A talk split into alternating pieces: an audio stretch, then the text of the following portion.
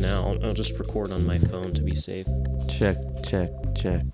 Check, check, testing. I just turned mine down. Yeah, mine's loud as hell. Yeah. And also, if it gets too hot with the headphones, you can take them off. Oh, okay. And just go back to normal. Back to normal. Yeah, like no phones. Grokking, man. Yeah. Dude, when you walked in, I was going to say, how's that grok boy today? Just talking about you. Yeah. That fine young grok boy. All right, we'll cut that out of the podcast.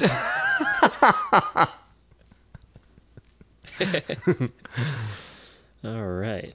Fine, young, eligible grok boys. And Eddie's a grok boy, too. Yeah. It's starting to sound like Proud Boys or something. There's no gender, for this podcast. Yeah. Groks. We're all just groks. Yeah, we're all groks. So, did you want to get into safe word first? Oh, yeah. And I really, really think that we are in some kind of collective consciousness now that I can say that correctly. You're finally coming on to this idea. I've been telling you. Dude, Alex, you just think we all have one conscious or like individual consciousnesses. And I'm like, dude, you gotta get onto this idea of a collective unconscious or consciousness. Yeah, there's a few ways to say it, we found out.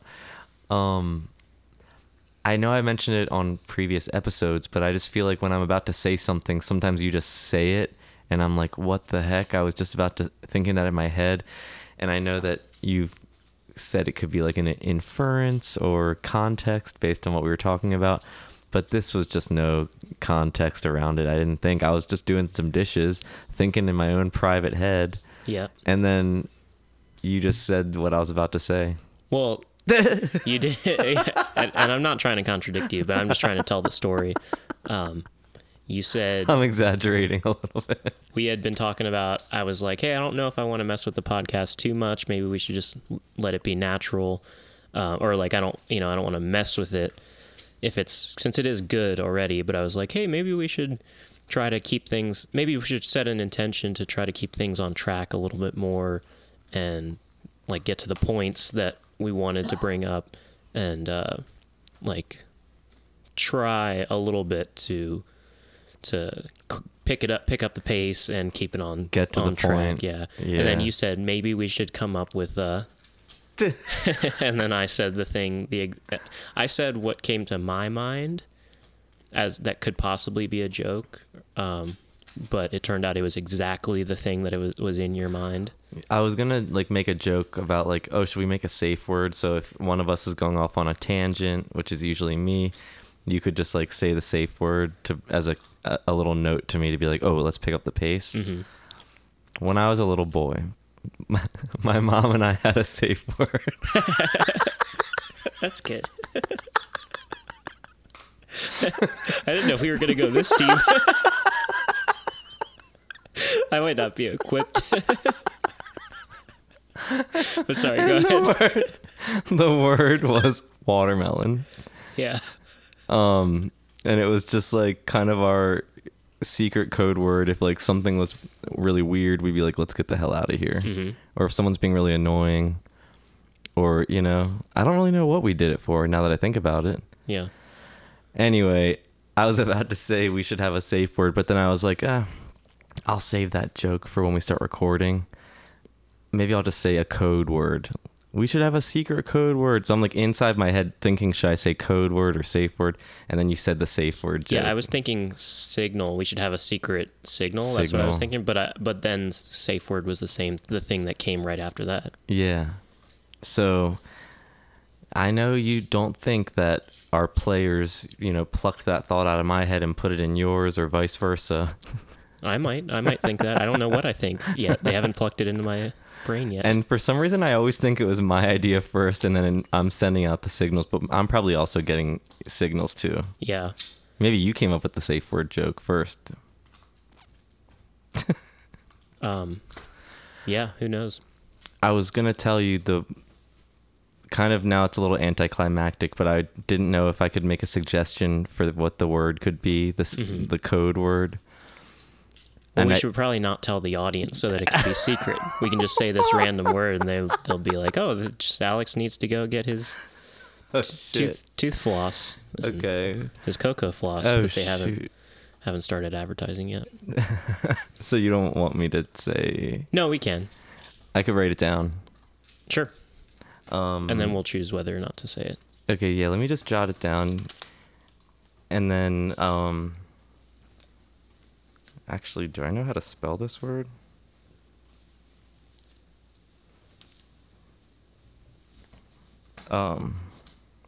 Drawing a little picture just in case I spelled it wrong.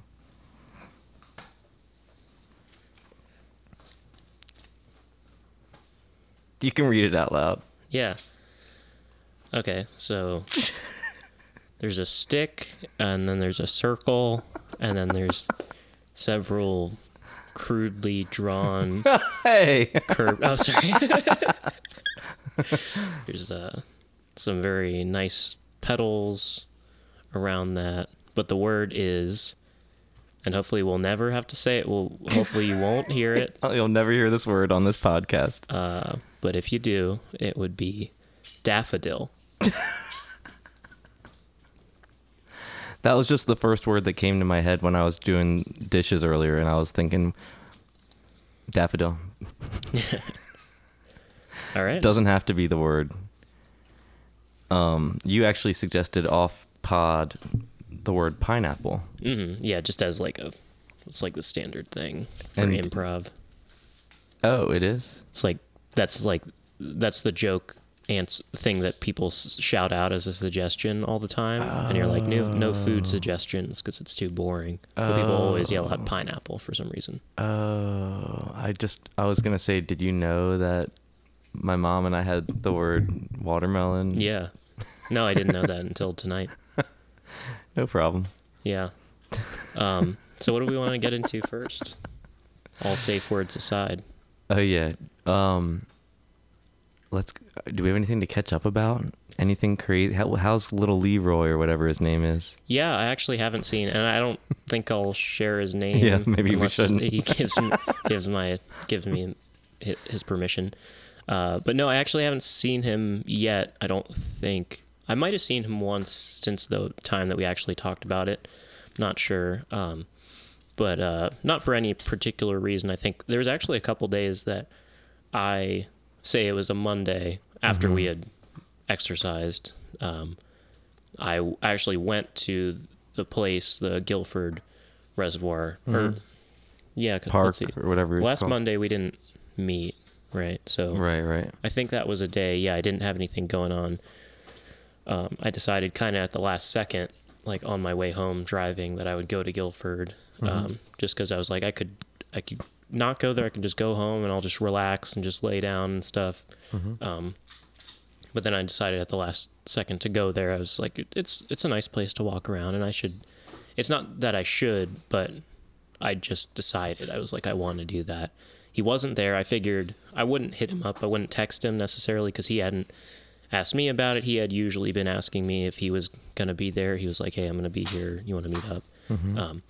So I didn't hit him up, and he did text me that night, actually, like around the same time that I went there. He said, Jordan, you've been really good about telling me like when you're going to make it or whatever. I wanted to tell you I'm not feeling it today. I was just going to stay in. But I did feel kind of good that I still happened to walk around that day. I figured I would see him there if he was there already, because usually he had been arriving at the place before I would get there after work.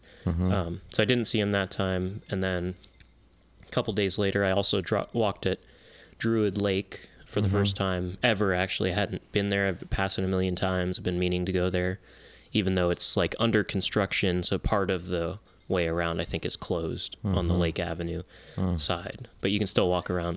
You're like, It is. It's a big project. And I almost got into a little bit of trouble there one time. Yeah. But, I was accused of exposing myself at that park, so I don't really go there that much anymore, but It was a horrible accusation. That is a horrible accusation, especially if you're saying it wasn't true. It wasn't. What? I swear to God. Were you wearing? Did you have one of those towels that had like? It's like a Kiss the Chef, and it has like a. It was nude body on it. Like, I used to go walking around that park, so just a warning, because you said you just started walking it. It could happen to you, you know, if you wear the wrong color. I, almost wore an orange hoodie to go walk around the park, and at the last second I thought, nah, I'm gonna wear a different color, so I wore a blue hoodie. Well, that decision saved my ass, because when I'm walking around the loop, a cop car pulled up and they said, hey, have you seen anyone? I'm kind of realizing now in my head what could have happened. The cop said, have you seen anybody around here exposing themselves? It's a man wearing an orange sweatshirt. And I was like, no. And I'm like looking down and I'm like, thank freaking God I didn't wear my orange sweatshirt. Wow. So, but maybe that was a choice I made and I took a different reality, or I went into a different reality. Yeah. Maybe the guy, maybe the person who did choose to wear orange was actually you, and it was the other guy who exposed himself. Eddie, come on, go. You were asking how Eddie wanted to go to the bathroom. But now I'm thinking, holy crap, maybe that was me in an alternate reality exposing myself there in my orange hoodie. I don't know why I did that, but... Let's hope it wasn't you. God damn it, Eddie. You naughty little boy. Eddie was trying to ask to go out. Now he's being forced to go out. I think he, like, forgot that he wanted to go out. So I'm just going to give him a second to remember. Go, Eddie. So, yeah, it was nice. Anyway, sorry for that detour. That was a little bit crazy. Of a daffodil. But back to... So you walked Druid Hill Lake. Yeah. Yeah, that was nice. So I felt like that was... And I just walked there and back. I didn't get heavy exercise, but it was a bit of a walk from where I parked all the way over to the Moorish Tower and back, but that was nice. So I was getting a little more in the habit of doing some exercise, just following up with the plan. Mm-hmm. But yeah, he's been taking it easy, my friend. But he asked me if I wanted to walk on Wednesday this week. Nice. But he told me he finished that book, and he said, he's like, Jordan, yeah, I've been busy because I finished that book. I'm still looking over my notes, going through my notes about it or something. It's almost like he's going to be ready to talk to me about it. But he was saying, that's what it sounded like. But he was saying, or I said, I was just thinking to myself, and I said, it's good you're so studious about it. And he said, I have to be or something. It's like, gotta be or have to be. But that was pretty interesting that he's like doing notes on the whole thing and then going through it like you would for school or whatever. Yeah. But yeah, that's most of what's been going on. I did a few push-ups, been doing some sets of push-ups, just get back into it. Develop my muscles a little bit. Yeah, don't pull your groin. That's what happened to me. I tried to do 100 push-ups a day for a month because I saw some gimmick online. Ripped something in my groin. Oof. I'm serious. Yeah, jeez. So now I just spread it out. Mm-hmm. Yeah. Your groin or the push-ups? The push-ups.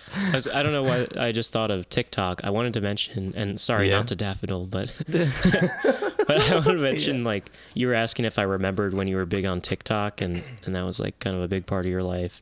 And I said at the time I didn't really, I was like, oh yeah, I think I remember that. But I do remember now, like, the bits you had where it was like, the pizza guy, we invited the pizza guy in. Yeah, it's really cool. And that was Dom, Jimmy's brother. Yeah, but it was a short period of time. Yeah. During like 2020, during the pandemic. Yeah. And I'm glad I didn't try to be an influencer for real, because it's looking like they only have about like a 6-year lifespan. And then what? You know? Yeah. So I don't want to be a social media person anymore. It was funny though. It was fun. It was creative. Their career though, not them actually dying after 6 years. Because you did say like lifespan, I believe. Sorry, I meant their career lifespan. Yeah. Well, they do live really fast. Yeah. So some of them are passing. Yeah, maybe it's best that you don't go down that route.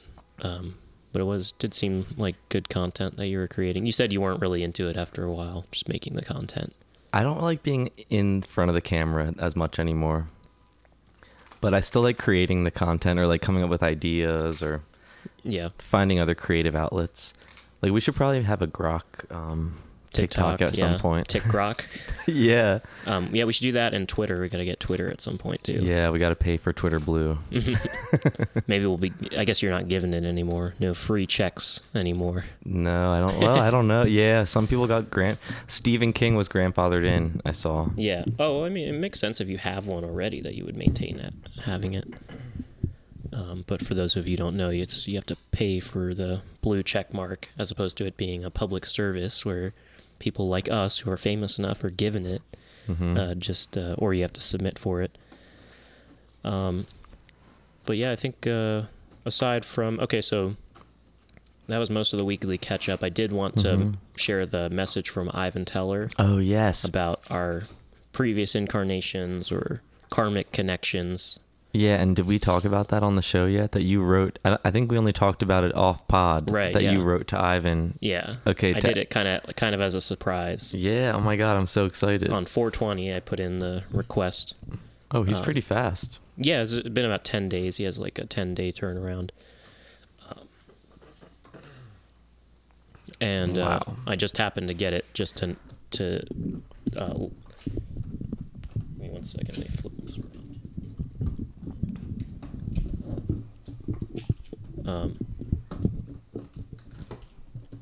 Yeah, he just sent it at 12:12 last night, just after midnight. So it was this morning, the day that we would record. That's wild. I wasn't sure, when it would come.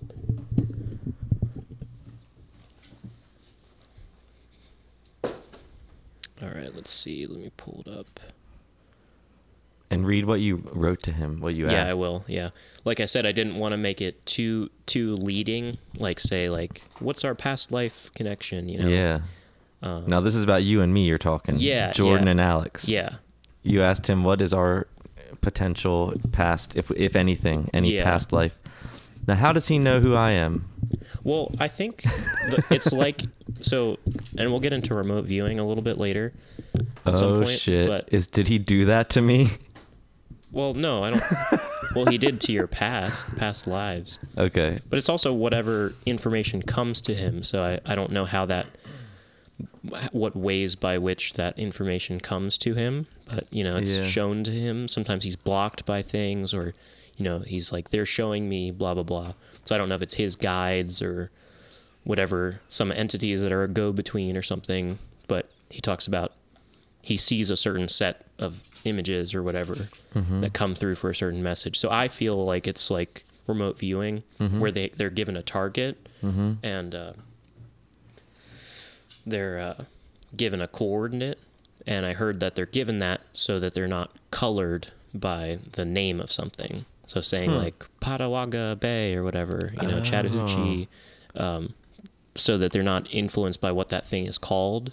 But so that they might have preconceptions of what it is. So that's why remote viewers are given actually a coordinate, literally like the number coordinate for something. And then they'll tell you what's at that coordinate. That was at least what they did for the government, which we can get into later. Jesus. I mean, I'm imagining that Ivan like astral projected into my condo, was like watching me sleep.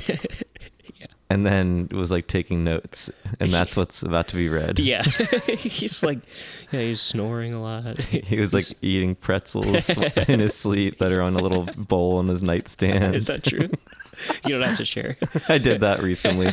I just fell asleep with a bowl of pretzels next to my bed, and I wake up a lot throughout the night and turn from side to side, and every time I woke up, I ate a pretzel and just like closed my eyes. And It's not right. All right. Okay, so I hope... Anyway, I'm nervous. And, all right. And I say my first question here, but I haven't gotten the answers for the other ones. And I can't... I think I asked another at least one, or it might have been just been one other question, mm-hmm. which was any other messages for me or Alex. Okay, so that's coming. That's today coming. Or in the future? It's at some point. At some point. Oh yeah, my God. Be pretty soon. I'm nervous. Yeah. Just any other messages from the universe or whatever. Oh my God. So get ready. I'm really freaked out. Don't worry about, I guess I shouldn't have told you about that. But it'll probably be fun. Okay. Do Alex and I have any connections you can see, such as past life, parallel life, or karmic? Please let me know if you happen to see any connection to Robert A. Heinlein, the author who coined the term grok. Oh my God. And so wait, did you give him my coordinates of like where I live? No, or like I'm just saying, I would not be mad. I swear to God, I would not. I was sitting here thinking like, okay, he gave him my coordinates. And did you describe what I look like? No. It's okay if it helps. No. It's like, yeah, can I scan your driver's license? I got to give it to this psychic.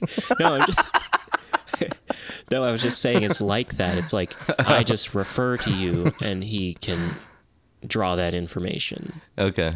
So you didn't tell him much else? No, just that question. Alex, you didn't say my last name or my... G, I didn't even say Christianity, G. Nope. Good Christian, young man. Yep. Any of the stuff from the first episode. Wow. Didn't say any of that stuff. But I guess he knows what you're talking about. Yeah, that's how I have come to perceive, like, just from seeing other people ask questions, they're like, what's this connect? You know, how's my dead pet doing or whatever? How's my... you know, Mary, they'll just say some name and then they'll know because you're talking about that person. And if you're sending the intention to him or something, or like, I don't know, maybe you're sending more to him than you realize you're sending by just saying those few words or something. Yeah.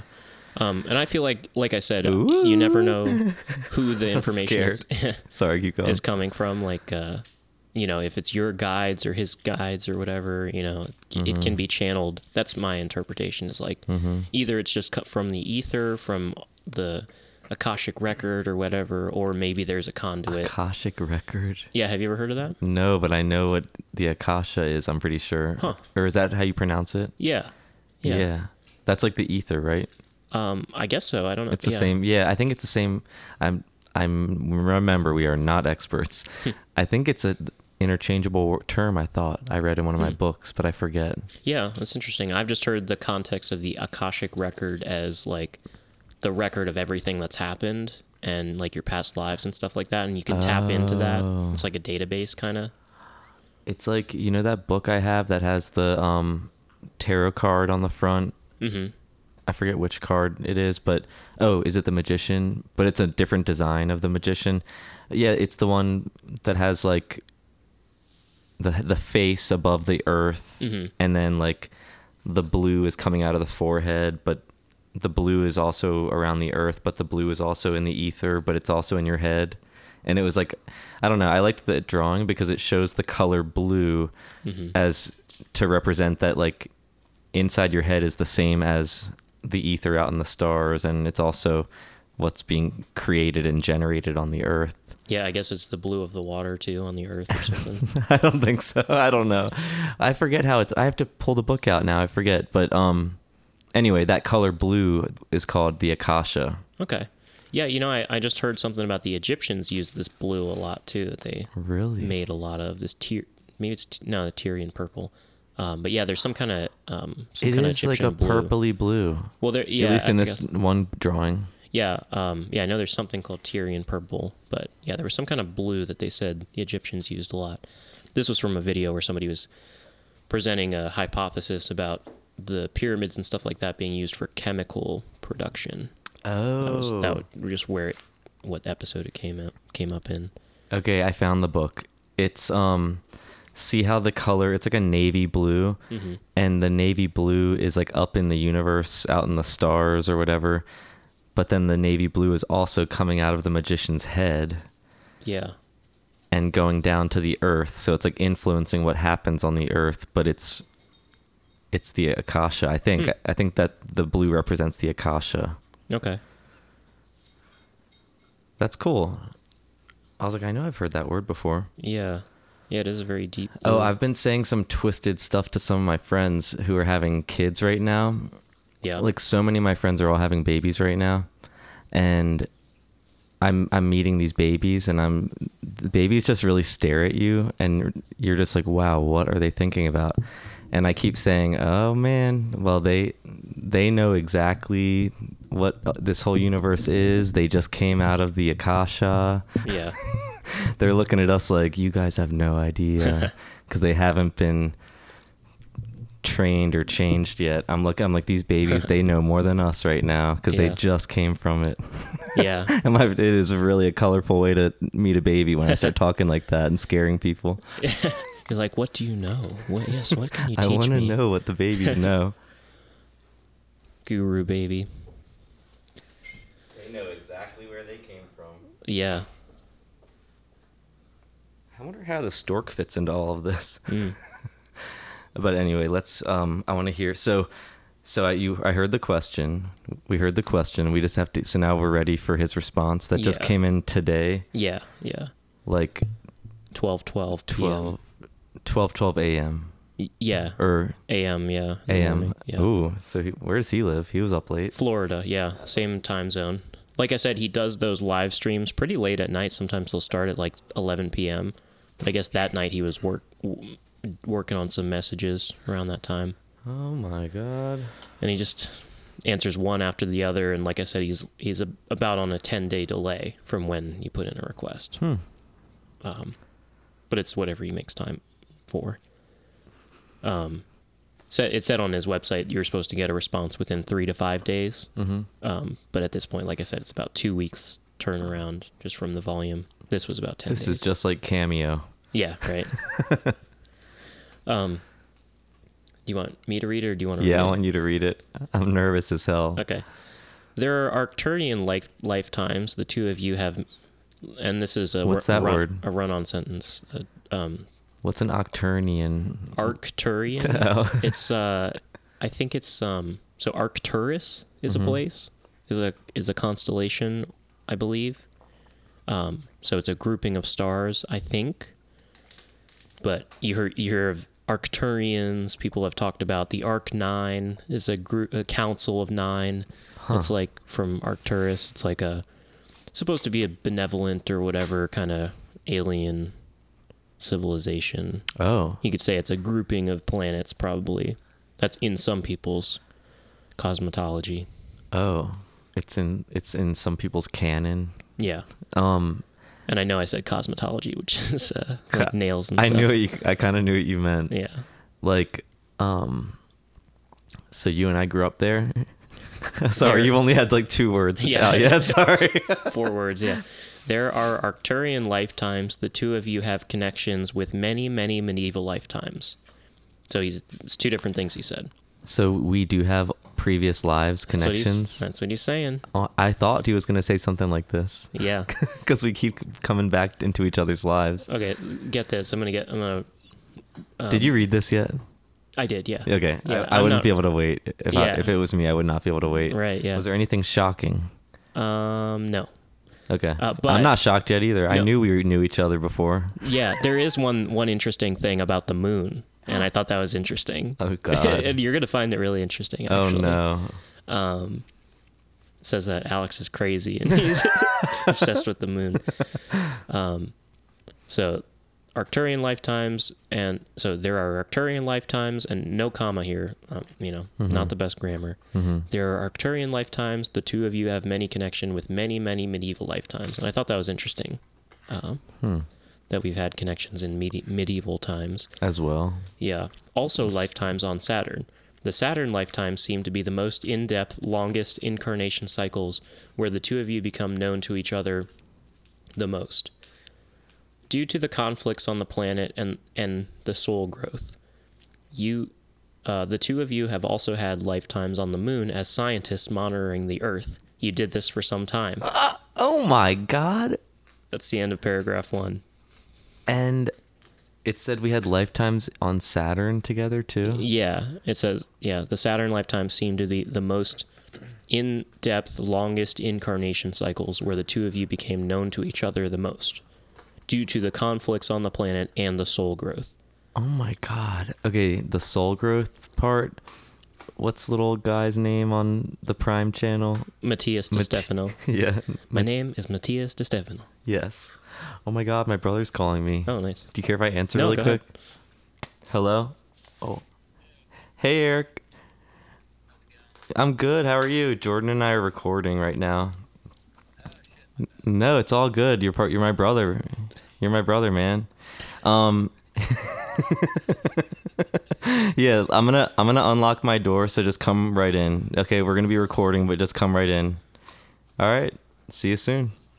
Nice. You got a guest. Eric wanted to pick something up really quick, cool. So maybe he can come in and talk a little bit about what he thinks about God. Yeah, that'd be cool. Got to activate another mic channel. Oh, true. See if I can get that. Oh, you don't have to really do it. Or, yeah. Okay.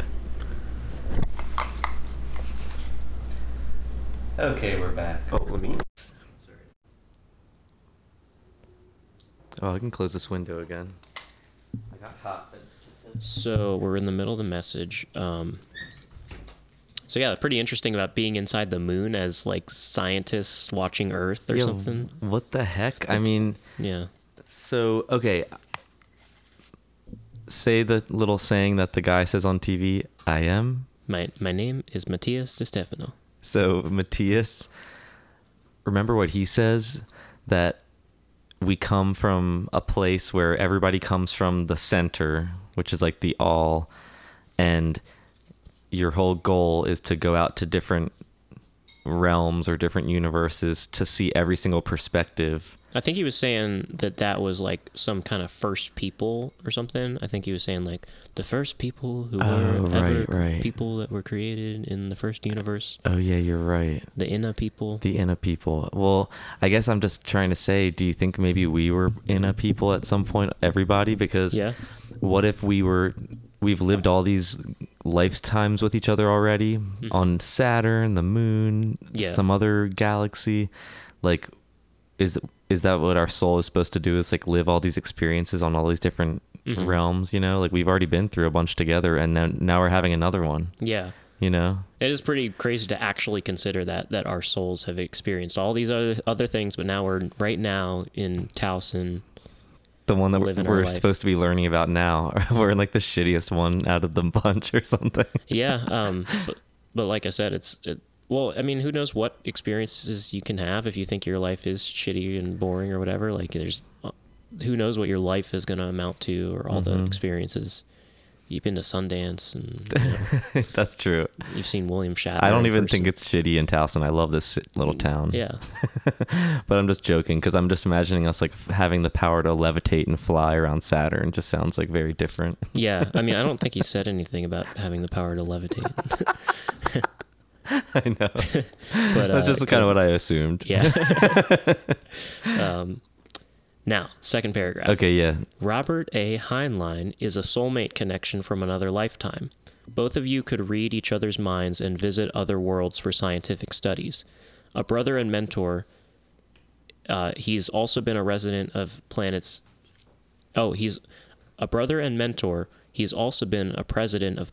in his past. He helps alien races advance themselves. You have been his assistant when he was a scientist. Blessings, Ivan. Was he talking to you or me? Yeah, I don't know. Oh, he's saying he's a soulmate connection. I know, but what if that was a test? And he's like, he was like, oh, Jordan must think he is connected to him, but we really think I am. Yeah. But we don't even know how we were connected before, so maybe we honestly were both Bob, or what's his name, Robert Heinlein. Yeah. Did he ever go by Bob or Bobby? I'm not sure. Maybe. We probably were both him. My middle name is Robert. What's your middle name? Edward. Okay. I did not name my dog after that. It was just kind of an accident. Yeah, right. I'll have Ivan remote view that decision. Tell me how Alex decided to call his dog Eddie. Okay, wow. Wait, so is there anything else? Or no, that's it? The whole... Yeah, oh my God. Until part 2, which is any other messages. Any other messages for either of us? Jesus. Yeah. And be specific. I should have asked him. be specific which you're talking about.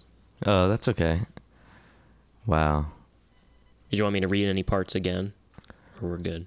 What was the name of that Arcturian? How do you say it? It's, yeah, it's interesting. It's, he misspelled it, I believe. It's, he spelled A-C-R-T-U-R-I-A-N, but I believe it's Arcturian. Arcturian. Yeah. Let me see. Arcturian. And that's just some crazy ass galaxy we grew up on. Yeah, that we lived many, many lives. And also in the medieval times. And does that mean medieval times on this planet? Yeah, but who knows if it was this specific planet or a different planet. But he did say medieval, so I would assume that's what we would think of here. Yeah. Huh. Oh, apparently, good news. There's an Arcturus new COVID variant spreading in the U.S. five hours ago. What? Arcturus. I was looking up Arcturus because I know that's the name of the galaxy thing. What to know about Arcturus, new COVID variant causing pink eye. Oh, great. I hate having pink eye. Yeah. I've only had it once, just to be clear. I'm not getting that a lot or something. Should we write to Ivan to ask if we have anything to do with this new COVID variant? Yeah, I can. I don't want it to be a waste of a... Jeez, it was. But you're looking at the constellation Arcturus. Oh. That's not a disease. I'm like, is this the organism that's crawling inside of all of us right now? Yeah, I went to the images, and we still just see the galaxy stuff. Jeez. So I believe it's a constellation. Yeah, I think it's one of the constellations. But yeah, that was the message from Ivan. Pretty cool. Thanks for getting that. That was really fun. Yeah. You can pay me back the... I'll have to pay $5. I know. I was going to say, I have some more questions. I need to start... like submitting my questions in Venmos to you. Yeah. They'll be like public Venmos. Hey, Jordan, can you ask Ivan? You can put the coordinates of their in there. Yeah, whatever seriously. You want them to view. All right, what else do we have on our agenda tonight? Weekly catch up. Did you want to? You'll talk about your. William Shatner. Oh, I had a bonus little William Shatner thing that I just kind of forgot last episode. Mm-hmm. Going off of my theory that he's a very, very experienced alchemist because he's at the end of his life. No offense to him. He's not near it like this year or next year or anything like that. But, you know, he's lived longer than us and he's been to space and he said that changed his life. I said in the last episode. But something that he did right when his panel started. So just as a reminder, I was at a Q&A with William Shatner. Bill. Bill. Does he go by Bill? Yeah, people call him Bill Shatner. Oh, okay. Yeah. You should. You met the guy. I know, right? You didn't actually meet him, right? No, I didn't get close. He actually had a rule. You had to sit like a little bit far away from him if you met him, which I don't blame him at all. Yeah. But that new Arcturus going around. Exactly. But... God darn it, Eddie. The dog wants to go out again. Someone's cell phone kept ringing in the audience over and over and over again, and it was like a little rude. And someone kept shouting, "Turn your cell phone off!" And then the cell phone kept going and going. And turn your cell phone off. Oh, there's my brother. And then she was like, "Turn off your fucking cell phone!" And then William Shatner said, "No." Like he shut that down. Like we don't talk to each other like that. And he was like, "You just say, handle that." And he said it so calm. Yeah. And like I kind of then felt bad for the woman that kind of lost her cool, but he was just very cool, calm, and collected, and was like, "No, you don't get mad when someone's cell phone's ringing annoyingly. Like, you just say, hey, take care of that." Yeah. And I was like, "Wow, is he just the most calm, cool alchemist I've ever seen?" Because he's very old and very wise. Yeah. It was just he handled the situation with grace, and it was very admirable and effective, but still likable, you know? Mm-hmm. It was just an interesting experience seeing him. Hey, Eric. Hey, come on. We have a guest from the... Yeah, oh, Eddie's talking to you. He's excited to see you. So we have our first guest from LFTS podcast, Eric. My brother, what's up? Hey guys, what's up? I don't know if the podcast can hear me, but it's a pleasure. Yeah, probably if you want, we can pass the mic. If you did want to get on mic a little bit, we'll have to clear some room for you on the grok couch. It's okay. I'll come back on another time when it's more. You can come on as a formal guest. Yeah, we want to give you. That's okay. Proper. We just wanted to get a little of your energy in here, so we just left it recording. Well, I thought it'd be funny if I came in as grok. We have a lot of interpretations of what that could mean. Oh, Eric, this bag right over here by my Furbo. It looked like Eddie peed all over it. I was gonna clean it up. Oh, is it right outside the washing machine? Yeah. Oh, it's actually my dryer had condensation. Oh. I know, I just saw that too. Sorry, this is really interesting for the podcast. No, it's great. I mean, it drips. That room just like heats up like a sauna, and then it drips from the top of the wall or the top of the ceiling or whatever. I don't know why I just smelled it, but yeah, I think it's just water here. You smelled it? I wiped it up and smelled it. It's a good idea. Check. Yeah. Well, thank you for cleaning up that mess. It's the dryer's urination. Yeah. It's a byproduct. So yeah, Eric, that little doggy bag right there. Ooh, thank you. And do you want a Jello shot? I probably do. I went to a birthday party Saturday night, and I got to take home a few Jello shots left over. We could have one later if you want. Mm. It sounds like something that a 22-year-old would have. How much longer are you guys recording for? Like another half hour or so. Okay, I'll try it out then. Okay. Just let me know what I owe you. Oh yeah, sure. Okay. No, that's okay. All right, see you guys around. See you, Eric. Eric. That was my brother. Yeah. I love that man. I look up to him a lot, my little brother. You find that you learn from him as much as you teach him? Mm-hmm, absolutely. I always wanted to have a podcast because of him. Yeah, that's true. Oh, I had a podcast years ago when I played in a band. Mm-hmm. The band was called Night Kitchen. You can find it at nightkitchen.bandcamp.com. Mm-hmm. And we started a podcast called Live from the Night Kitchen. Oh my God. That was before I moved up here and knew about Live from the Studio. Oh my gosh. So it's kind of just like a coinkydink. Mm-hmm. There are no such things as coincidences. No such thing as coinkydinks. In Grok Nation. I'm just kidding. We don't make rules for anyone. Only rule in Grok Nation is, and by the way, that there are no rules. That's the only rule. Mm-hmm. There is an actual podcast, or maybe one of the reasons you were thinking Grok Nation so strongly. Is and it's okay. We didn't call our podcast Grok Nation. No, we didn't. And neither does this woman. But she was on what's that show? Who's the Boss? No, that nerd show. What is it? Nerd show. Oh no, like the sitcom. Yeah, what Big Bang Theory. Yeah. Oh no, so this chick on there, and I don't mean to demean her by calling her a chick, but Kaley Cuoco.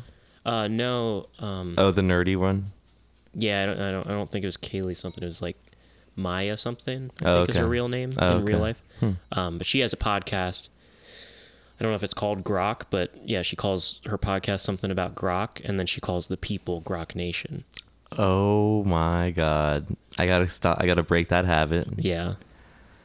Wow. We gotta get her on this show. Yeah. I mean, there's enough Grok to go around. That's true. Like, there's a lot of podcasts out there that use the word Grok. Yeah. But not like we do. No.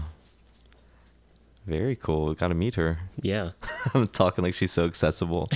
Well, it's possible. I mean, we're in the podcasting sphere. Nice. Well, that was so nice to see my little brother. Yeah. What else are we talking about? So William Shatner, whatever, he made a little impact on me. Very calm. I liked how he handled some situations. Yeah. So that was just a woman yelling out from the audience who was like really upset. Yeah, she was like being mean to like another audience member, being like, "Turn off your effing cell phone." But she got nasty. Like, you know how people get caught on video being nasty to like customer service people, or like, you know, the Karen videos that are on, that go viral on TikTok, and it's, and I'm sure the woman, oh my goodness, echo, what, stop, what did my Alexa just say about how there's 37 active wildfires in Towson, Maryland? Let me look this up. Was that true? Did I hear that wrong? I have headphones on. Yeah, she said something about active fires in Towson, Maryland. April 5th. No, that's a while ago. Yeah, 700 acres burned in unprecedented wildland fire in Owings Mills. But that was April 5th. Oh. Yesterday's unprecedented wildland fire. I remember that. Yeah, I remember when that happened. Soldiers Delight Natural Environment Area. It says red flag warning issued for 5 Maryland counties over wildfire risks. So maybe there are actually, and that was April 12th. So maybe there are some active wildfires. What in the sketch? Anyway, what were you just saying before that shocking interruption? Yeah. So, it was a woman yelling out, she was getting mad. Yeah. You know how, like, when you see the videos that go viral now of like a Karen being exposed, and like, I always just think like, oh, that person is probably so embarrassed afterwards. Not to say that what they did was right by any means, but like, that was the vibe that I was getting from this person in the room with William Shatner. I was like, when William Shatner just handled it with so much grace, I was like, oh, I bet that lady's like feels so embarrassed right now, because she just got like kind of embarrassed by William Shatner for being a Karen, because he was like, hey, that's not how we talk to each other. What if the person still didn't handle it after that, and then William Shatner was like, all right, turn the fucking thing off. I know. I was thinking, this person can't be in this room. They must have left the room, that's why, because otherwise, why would you not just fix it, you know? Did it keep ringing? No. Yeah, I'm not really sure what happened. Maybe somebody handled it. So, did you want to talk about Chronicle? Yeah. A little bit? So I was telling Alex about, I think we were talking about kind of conspiracy stuff before this podcast, like Rothschilds, Rockefellers, you were talking about that. Yeah. Like, what do I think about that? And, I think I mentioned that the mansion from, Eyes Wide Shut was a Rothschild mansion in real life. Oh, right. You were talking about somebody talking about the Rockefellers. Yeah. We're talking about this idea. Social engineers, the elite. And I was saying that I had a thought a year or two ago when I was getting into this stuff and kind of like passing through it, that I was thinking maybe that the thing you arrived to possibly is that there is all this fear about, like, you can find actual evidence that these people have so much power, and even beyond the actual physical power that they have with their money and stuff, but but like spiritual power to control you or whatever, like if they have magic or whatever, and that stuff could be real. But I was saying that I think maybe what I was getting a hint of is possibly that when you go through this stuff, when you become mentally free, possibly, or spiritually free, maybe you come to the conclusion that you can actually, like, it's more so a trick on you to make you think that these people have so much power that they would be able to actually control you, make you do things, and like take over your free will. But maybe the lesson is, like, they can be these daunting figures out there, but maybe it's more so a trick to make you think that they have power over you, but they don't actually have power over you. And I was telling you about the idea of the Archon, which I've heard a little bit in spiritual spheres, which is this entity kind of like the demiurge in Gnosticism, but I don't know if Gnosticism and the Archon thing overlap, but the Archon is an idea that there is this kind of devil figure that is like a vampire kind of figure, that it's the idea of the Archon is that it's not a human or a being that's made of the source that we are, but that the one telling of it from this lady who has like a channel called Tree of Life or something on YouTube, she was saying that she believed that the Archon did come from a source, like which came from an original source, like way back down the line, but that eventually a source which came from the original source, like she saw it as many sources that came from the original source, that it eventually created the Archon. It's kind of like, you know, why did God make the devil? If God was the original thing, what would be the reason for God making a devil or something like that, this evil? So this idea kind of with the Archon is that it was created by the original source, but it does act negatively to us. So it's a thing that doesn't have a spark of like divine kind of creative source. That's what I've heard, is that it's a thing that doesn't have the creativity of us. It can only copy and kind of suck energy from us by trapping us in certain situations where we think we're kind of powerless, and we kind of waste energy and maybe like loosh, that people talk about, like negative energy that's being harnessed by something, that could be the idea of what the actual adversary is that is possibly behind this world, or it is a factor in this world. That's just an idea that's out there. Right. Yeah.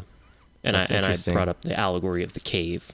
Yeah. Did you have anything you wanted to add about the Archon? What was the connection to the cave, though, and the Archon? I was just thinking, like, how... Like, the Archon is keeping those people in that cave, or... Yeah. Oh, I get it now. It's like they live in the cave, the Plato's theory, right, or story or something. Like... Allegory, your favorite word. My favorite word, yeah. That they're in the cave, and, like, they know there's an out... Or they're being told there's an outside world, but they're, like, too afraid to leave everything they know. Yeah, I think the thing is that there are these prisoners, and they're shown images which are puppets with a flame, so they're being projected on the wall. And for whatever reason, these prisoners, for the thought experiment of Plato's allegory of the cave, is that the prisoners were put in there their whole lives, so all they know is the inside of the cave. And I can't remember if they're chained up or if they're just there kind of out of fear, like, because they've never left. Yeah. Maybe they are free to leave, but for whatever reason, the prisoners are in there, and they're being projected by the people who are holding them captive. They're projecting these images on the wall of the moving images. And then in the story, one person gets out of the cave, and they say, hey, there's a whole... Or, like, they see that there's a world out there beyond just the shadows that have been projected. And then they come back and they try to get the people to leave the cave. And they say, you don't understand, there's this real world out there. And you guys are looking at this projection. But there's something about the people don't want to leave because they're too afraid, because it's the unknown rather than the known. Got it.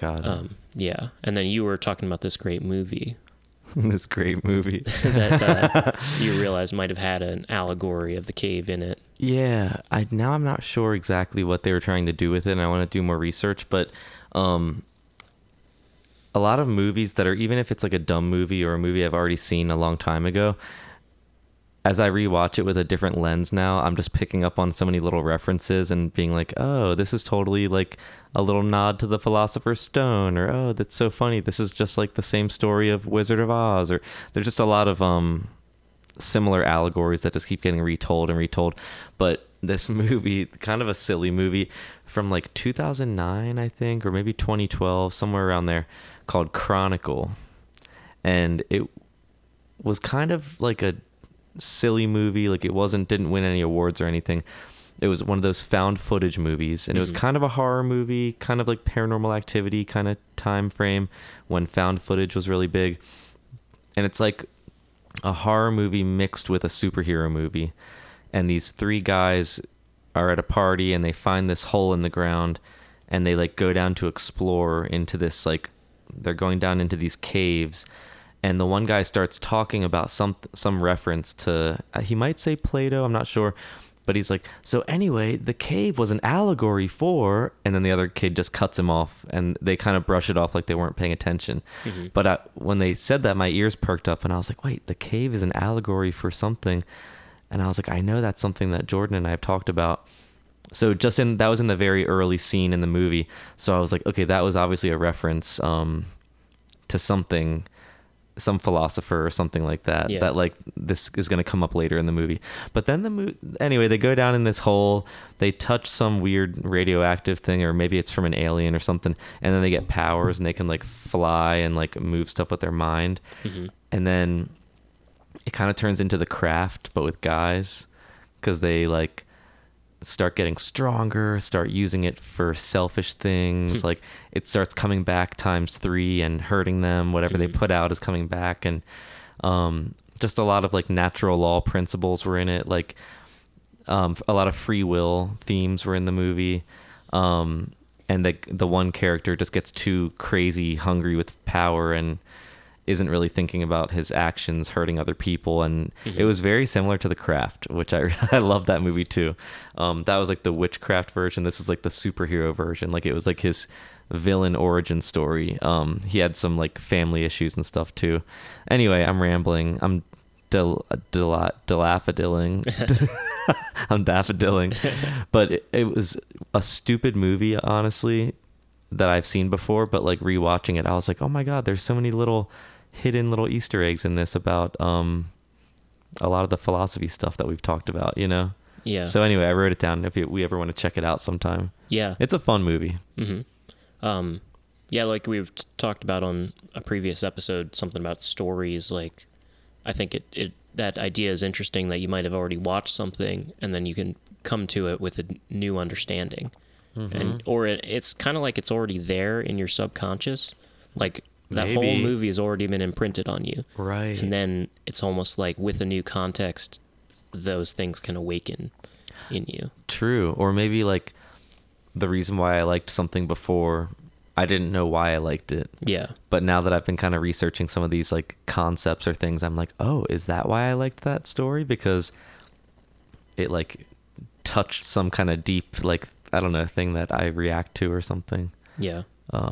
So I guess like maybe the takeaway of that stuff, the allegory of the cave, is that, and you can take it in just a metaphorical way. Oh, I was gonna try something. Oh yeah. Does it? Oh, never mind. Oh, thank you. So I guess maybe like the message of something like that, or anything like The Matrix, which I was saying, like Free Guy is another movie that came out recently that's the same kind of format. But I guess maybe the message... Oh, that's hot. Yeah, be careful. That's the thing with these. Like, I guess the ultimate message, the literal message which you could take, is that we're in a fake world, and maybe there's... So do I have to push something? No, just okay. Yeah. It'll wait till it hits the number. Oh right. I need so much help in this world. I guess the reality. Yeah, that's good. The literal meaning, I guess, is that it's like a created world, The Matrix, or in Free Guy, it's like a video game that was created that this guy's living in as an NPC. Mm-hmm. So on its face, the message is that you're in a fake world and you're actually this spiritual being or something that has entered into this simulation, and you forgot that you entered into this thing, and that you actually have more power, I guess, outside of that world to either you want to escape because this is a fake world, or like The Matrix or something, or Free Guy, you can live in this world and it's okay that it's a fake world because you have these magical powers once you awaken to them. So you can live as basically the magician in this world. But I don't, that's always always a question. Is it worth just living in this world if you can awaken it? Or some people want to escape this world and say they want to escape the reincarnation trap. Like, we're trapped in this world, which is not good, and your goal is to get out of it or something like that. Oh, interesting. But that's one way of looking at it.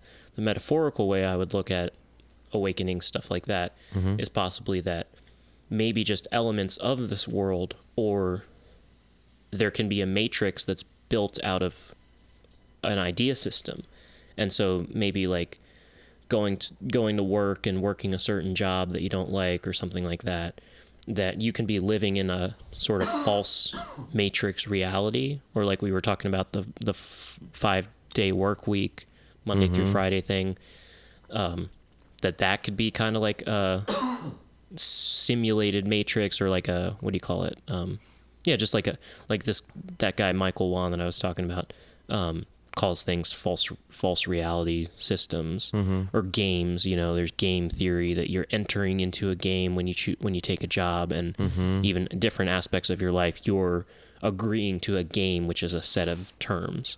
But I see it maybe like, yeah, like it could be just a metaphor, even if you're not talking about metaphysical stuff, but even just freeing your mind, you could say like, yeah, maybe there are these forces out there that are kind of trapping you into a limited version of things. And it doesn't necessarily have to be an overarching metaphysical force that's all powerful that's trapping you. Mm-hmm. It can just be from your own lack of imagination, that you're going through life and you're living a certain way because you think that that's like, because you haven't done enough imagination to get out of that way of going through life.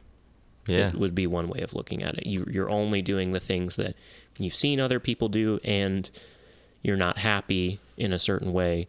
Some people, I feel like that can be a lesson of these movies, is that you can awaken to your own free will. Like, mm-hmm. what can I change and what do I have control of? That's really interesting. I like those two takes on it. I want to actually watch it with you sometime too, to see what you think. The cave one? Yeah. Yeah. Chronicle, The Craft. Yeah. We got to watch Free Guy. Yeah, Free Guy. What, Eddie? All right, so that's about 1 hour exactly. So we could cut it off there if you want, or we could get into the art topic. Oh, we wanted to talk about our background and then talk about those two artists. Yeah, we could do that. Yeah. Or what do you think? We could do that and have it be like an hour and a half episode. Yeah. Okay. That sounds good. So I need to get a tissue real quick. Okay. Sorry. Yeah, no worries. But you can keep talking. So for myself, I was into just a little bit about our background. Like, I was curious how Alex got into doing art and graphic design, since we both ended up in the same field, basically, even though we're both somewhat doing other fields. We may have gone past those fields. I am working as a customer service representative, and Alex is working as a social media guru. But, you know, we kind of did, and this is so weird now that we know that we have all these past lives together. Yeah. Where we worked together in past lives as scientists. Yeah. Right? Right, yeah, yeah. And I always wondered, I was like, I wonder if we always got along with each other, because we do have so many things in common, like... We both are graphic designers and like have the same sense of humor and stuff like that. And we kind of do have similar jobs now, because I mean, you're working like a 9-to-5 office type job, and it's in a similar field too that I work in. Like, mm-hmm. I used to work in a lot of that, like print production and large runs of things or minimum order quantities. Like, I've totally worked in that kind of, it's just bizarre, like the parallel or similarities, you know? Yeah. And now that I know we have worked together in many, many lifetimes, mm-hmm. it's almost like we're kind of doing it in this lifetime now too. Yeah. We were doing similar paths, and then now we are working together actually on the podcast. Yeah, yeah. You know? It's interesting. Like, we've talked a little bit about maybe we'll write scripts together or something. Like, it'll be interesting to see if our work evolves in that way, or just, you know, the podcast itself too, which will be interesting to see how the podcast develops, like, mm-hmm. as we're in it, you know, what it's going to be. Yeah. Because I could see, personally, I was thinking, like, we could do live shows and stuff. Mm-hmm. Could just be us or a guest or whatever. Mm-hmm. Yeah, just, I like the idea of, like, something taking you all around the world for a certain reason. You know, this creative pursuit has I'm not necessarily interested in going all around the world, but I do want to travel and... Mm-hmm. I could see going different places and meeting different people. Isn't interviews. That what Matías does? Yeah. He goes around the world and creates energy grids for all of us. Yeah, he opens portals. That's probably what we need to do eventually. Yeah. Yeah. Who knows what portals you're opening or whatever. I was thinking today on the driving home again, mm-hmm. like or just like what our impact would be really if we became popular as a podcast, which we already are. We already have like 30 listeners. Oh my gosh. Or so, you know, on the most recent one, 17 listeners. We could help awaken people. Yeah. To like all of our powers and our consciousness. Yeah. Just imagine like this conversation. And like I was saying in the first one, it's not my goal to push anything on anybody. It's more so the way I look at it is it was their choice. It's almost like their choice to get the information maybe on another level, and we're that vehicle to get them that information. I was thinking about that, about this podcast too that we're doing. I was like, I've listened to other podcasts that are in this similar kind of space, but they almost always have to start from the very beginning. Like you have to start with like, let's cover the Hermetic principles. Now let's talk about natural law. Now let's have an episode about this. And you almost have to do the building blocks to like then talk about your daily life.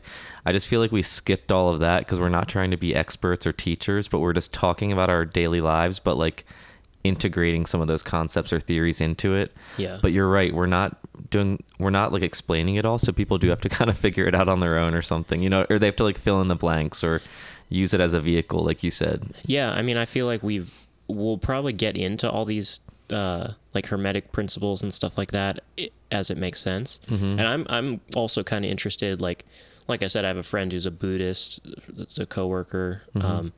And like, I was just seeing like, oh, do you have anything that's like mentalism in Buddhism or whatever? And he was like, oh yeah, there's, you know, it's like everything was created from a thought and same kind of thing. It's interesting to see like, because obviously, you know, that's a very esoteric way of looking at things, but still a completely different system than Hermeticism. He hadn't even heard of Hermeticism or Hermes and like the 7 principles and stuff like that, which I'm not super like knowledgeable about. But yeah, I think like in a natural way, we've brought up mentalism and stuff like that and polarity. So I feel like, right. Yeah, it'll come up, but I do like what you're saying of like, and there are people out there going through them step by step of what these things are. So that stuff's out there. Yeah. And then we're talking about our lives and just what we feel like discussing. Yeah. And like, as I learn about or research those things in my free time or whatever, it helps with my perspective in my daily life or whatever. So I kind of like how that's what we're doing here. Like we can work the concepts in, but it's pretty loosey-goosey. Although you're tightening us up with this like news with your notes. I think it's been helping a lot. Yeah. Having the notebook. Yeah. The agenda. And Daffodil is definitely helping us. We haven't even had to use it hardly at all. Just having it in our back pocket. Yeah. So, okay, background. Okay, back to art background. Yeah, so I was curious to learn about your background. I was more like a drama kind of kid early on, like as a kid. I think my mom was like, oh, he's very dramatic. And so she gave me some drama classes, put me in some drama classes pretty early on. Oh, my God. And then some camp and stuff. And then later on, as I was going to go into middle school, and I went to like a arts kind of magnet middle school, which did some performing arts and some visual arts. So I was kind of doing a little bit of both. And then when it was time to go into high school, my older brother, Garen, who's a really good graphic designer, he at the time was getting into graphic design. He was kind of finishing up college, which he didn't go for graphic design. He was going for like studio art and kind of like figuring out what he wanted to do. But then he started working at a screen printing shop and teaching himself graphic design.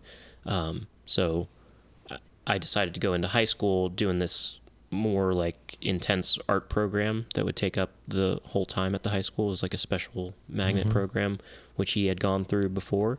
So I decided to go into that as opposed to like going to the performing arts magnet high school, which probably would have been a farther trip out. Is kind of would have been more of a trek to get out there, so that might have had something to do with it, my decision. But also I just made a decision. Art seemed like a good possible field, even though I wasn't like visually artistically inclined really.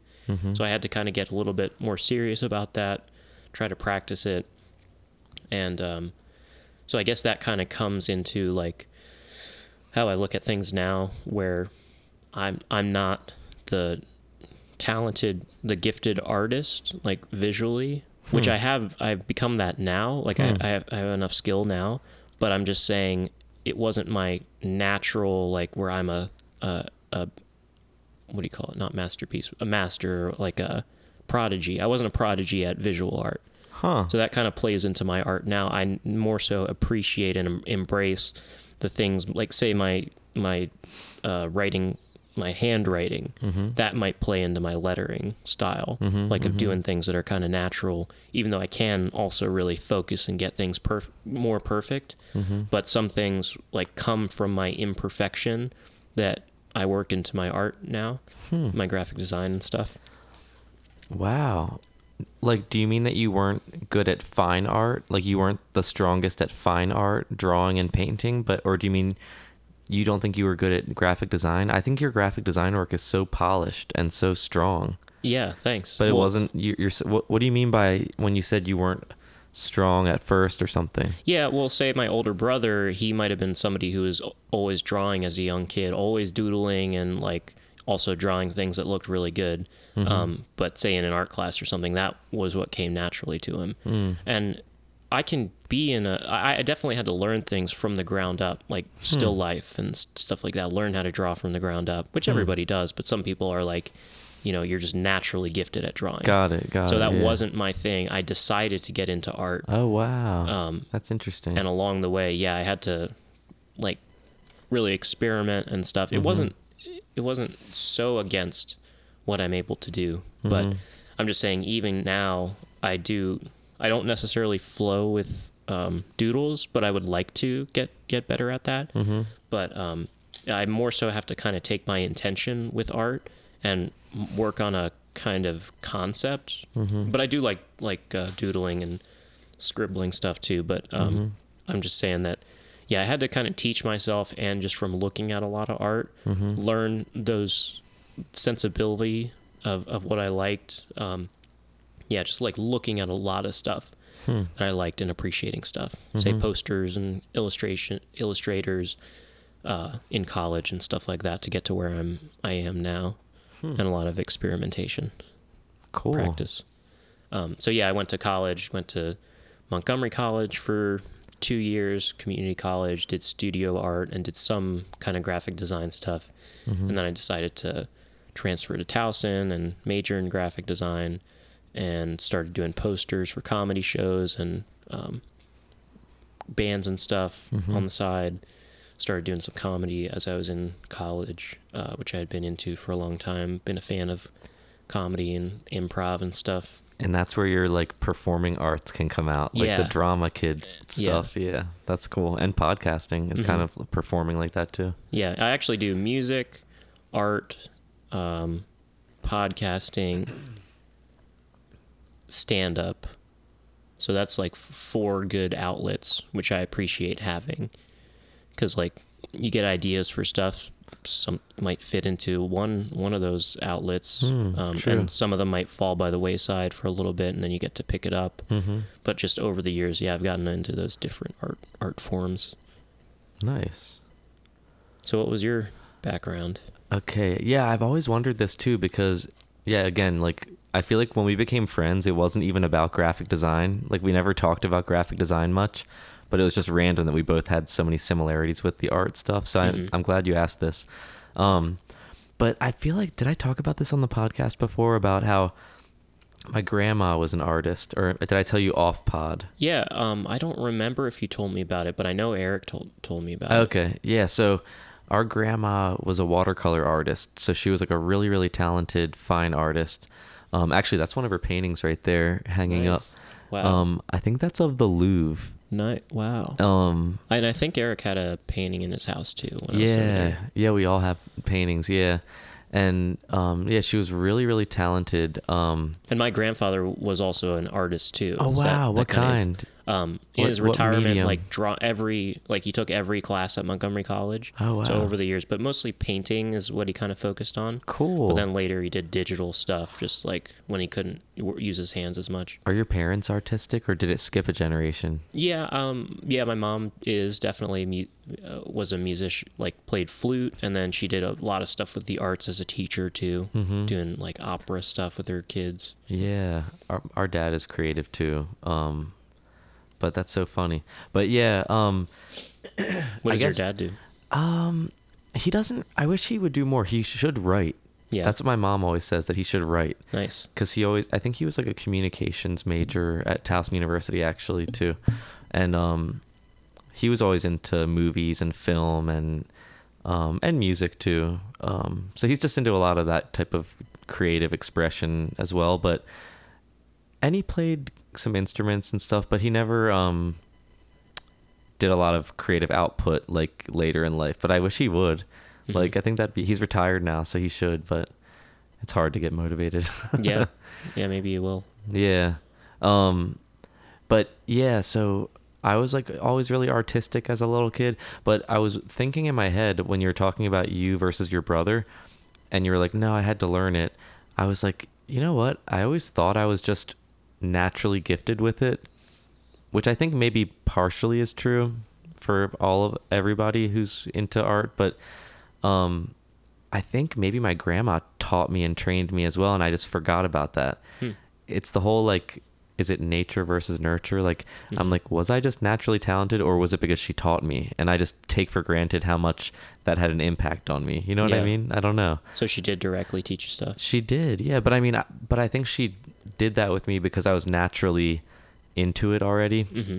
I mean, she did it with all of her grandchildren, so, but I feel like she did it with me a lot more because maybe I did have a natural, but yeah, I don't know which was first, I guess, you know? Yeah. But it's interesting. My boss and I had this really cool manager, and she was like, where did you get your eye? Like she calls it the eye, like having the eye for like, having a good eye for like something creative. And I talked about my grandma. I'm like, I think I got it from my grandma, but I don't know if I got it from her, like genetics, or I got it from her, like trained like a drill sergeant or something like that. Cause we would do these like still life every day after school, do still lifes. And she would set a timer for 5 minutes or sometimes 1 minute or something. And you'd have to draw the whole thing. And it was like pencils down when the timer goes. And it was fun. Like I liked doing it, but maybe she was really teaching me through all these like, tactics. And maybe that's why I got so refined.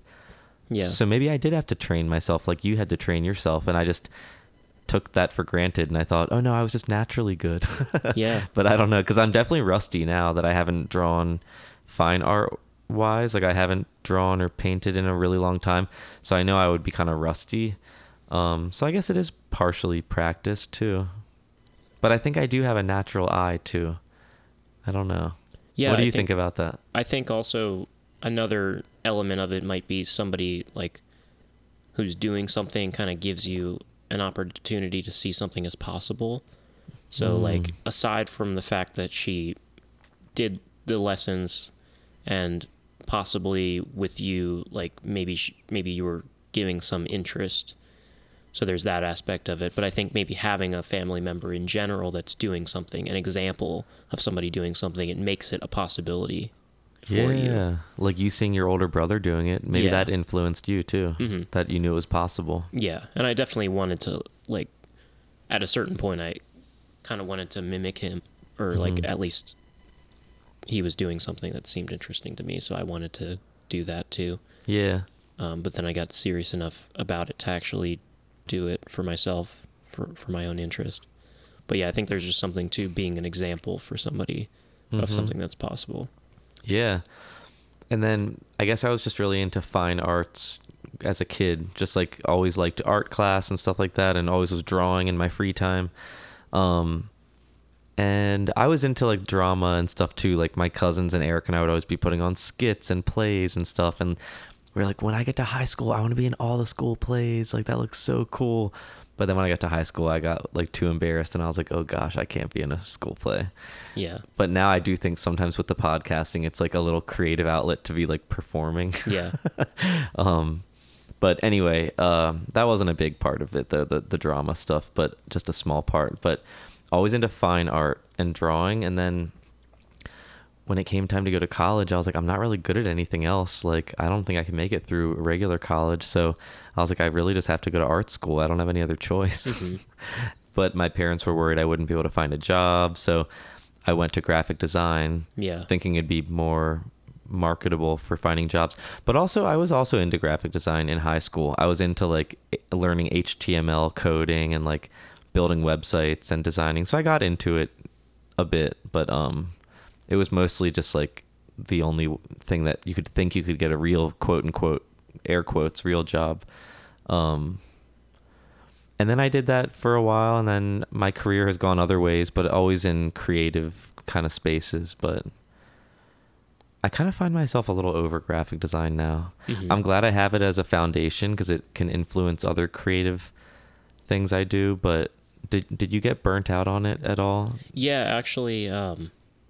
Well, so I went to school for it. I did a couple internships. Mm-hmm. So I could see what that kind of world was like of being a freelancer or working at a agency. Mm-hmm. And I was a big fan of people like Post Typography. Mm-hmm. I know them. Nolan Strauss and what's the other guy's name?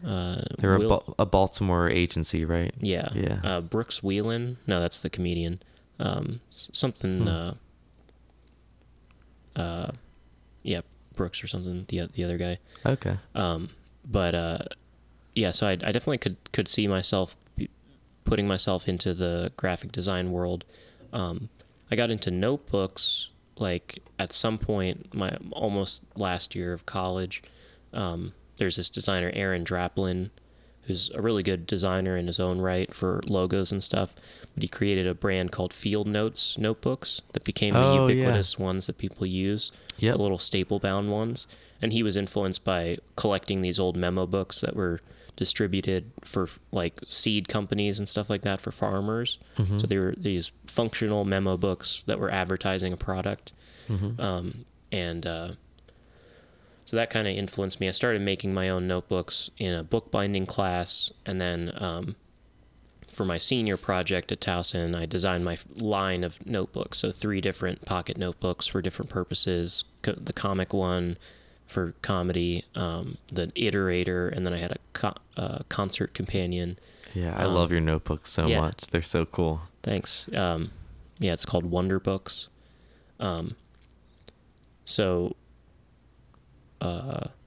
Started making those. I interned at a notebook company called Bright Notepads that my friend Travis was friends with the guy who runs that company. It's just 2 guys who run it, and the guy's dad, his family has run a bindery, so that's where he started his business out of. But he bought his own letterpress machines to do those.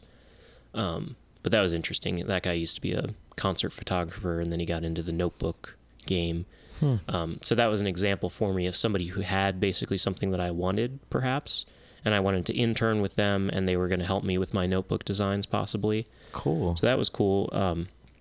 Something happened there where it fizzled out after I graduated, so I thought I was going to be possibly working for them as a graphic designer and doing my own Wonderbook stuff. I definitely saw that it was possible for me to launch the notebook company with that opportunity. They helped me with the prototypes. Yeah. But we had a falling out basically based on a misunderstanding. Oh no. Which is not a big deal. I was asking for more money, which he said, yeah, just send me your rate in an email, when we were talking as we were leaving, because I was asking for a new rate since I wasn't going to be an intern. I was going to be a designer, possibly like a freelance designer. Yeah. I thought, he's only going to need me like 10 hours a week or so, which is what I was doing then as an intern. I was saying he didn't have a need for me that much, but I calculated a rate based on a yearly salary, and I sent him a screenshot. Here's a yearly salary, $50,000 or whatever for this area for a graphic designer. Therefore, I created a rate of like $25 an hour or something like that. That's equivalent to that. And he was like, I don't need a full-time designer. I'll call you if I need you or whatever. Oh, so wow. He thought I was asking for a full-time salary, which was a misunderstanding. Aww.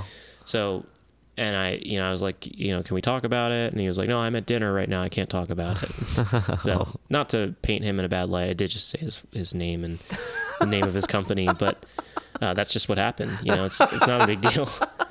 It's no big deal. Yeah. Nothing weird. Yeah. But our slogan, nothing weird here. Mm-hmm. And it's deep enough in an episode. It's not going to be like super hot tea. But that's what happened. Super, nice guys, but I did see that he didn't really appreciate the life that he had from my point of view. He was kind of like seeing strife and, competing with this company and whatever. That might just be my interpretation of it. But it seemed like he was kind of stressed out in his life, which I can understand. You're running a big letterpress machine. It's a big operation. But I just saw it as like, oh, if I had what he had, I would be so happy. So that was just kind of like an example for me. But that dropped me off then in that place where I thought it gave me encouragement that I can start this company if I want to, the notebook stuff. And I think there is enough there to make a career out of. And then I didn't have a job there. So I just got a job at a coffee shop just because I needed a job. I was putting myself into the notebook thing to see if that would work out possibly. But then I was like, I'm not going to make enough money at this. I need to get at least a part-time job. So I got a coffee job, and I see it as a positive thing because I kind of intentionally, and nobody was offering me a graphic design job, but I looked at it as a positive thing of like just working a coffee job, not working a graphic design job as a 9-to-5, which I think would burn me out, or at least take my creative energy. So I always saw it as I have all of my creative energy and I have part-time, and then I was working on my freelancing stuff on the side. And then over the years, I got some like slightly better jobs that actually were more suited to what I wanted to do. So I was looking for a job, say at a screen printing shop or something like that. I almost got a job at one, and then it fizzled out when COVID happened. But then I got a job at OpenWorks the next year, which is a makerspace. That didn't really line up exactly because the other people there... say like did a lot of woodworking and stuff, and like I was interested in that stuff. I was mostly just interested in using laser cutters before that, because that's a simple thing that I understood from college, right, and it translates to graphic design. But I still wanted to do the notebook stuff, and there wasn't really anything for me to do with the notebooks there at OpenWorks. So it's almost like the OpenWorks job was the job that I wanted 2 years previous to that, and which I did. I wanted to work there, but then I got the job 2 years later, and it worked out okay for about a year. I worked there, and then so yeah, like the way I feel about it, it just wasn't aligning exactly with what I wanted to do. So then I left that job. I work at a job currently that is a place that does binding and like specialty paper stuff. So it actually like really I intentionally got those types of jobs because I was just looking for a job at a print shop so that I could print stuff for free basically and encourage my pursuit. But I just needed some kind of part-time income at least. But that's been my... Each one was like a stepping stone. Yeah. Or like a jungle gym. Like it's not always just like a vertical... promotion to the next, like up. Sometimes it's like a jungle gym, like a little to the left, a little to the right, and you're slowly getting a little higher and you're closer to what your goal is. Yeah, but it's like sort of like sideways and up like a jungle gym. Yeah, that's kind of cool. So it's each step wasn't a waste of time or anything because it was all like small incremental steps to get, and who knows what's next. That's cool. Yeah, I was always kind of open-minded too because I was like, I was into the notebook stuff, but I was kind of always just prepared, like, hey, if I'm not into notebooks anymore, that doesn't have to be the thing that I continue to do.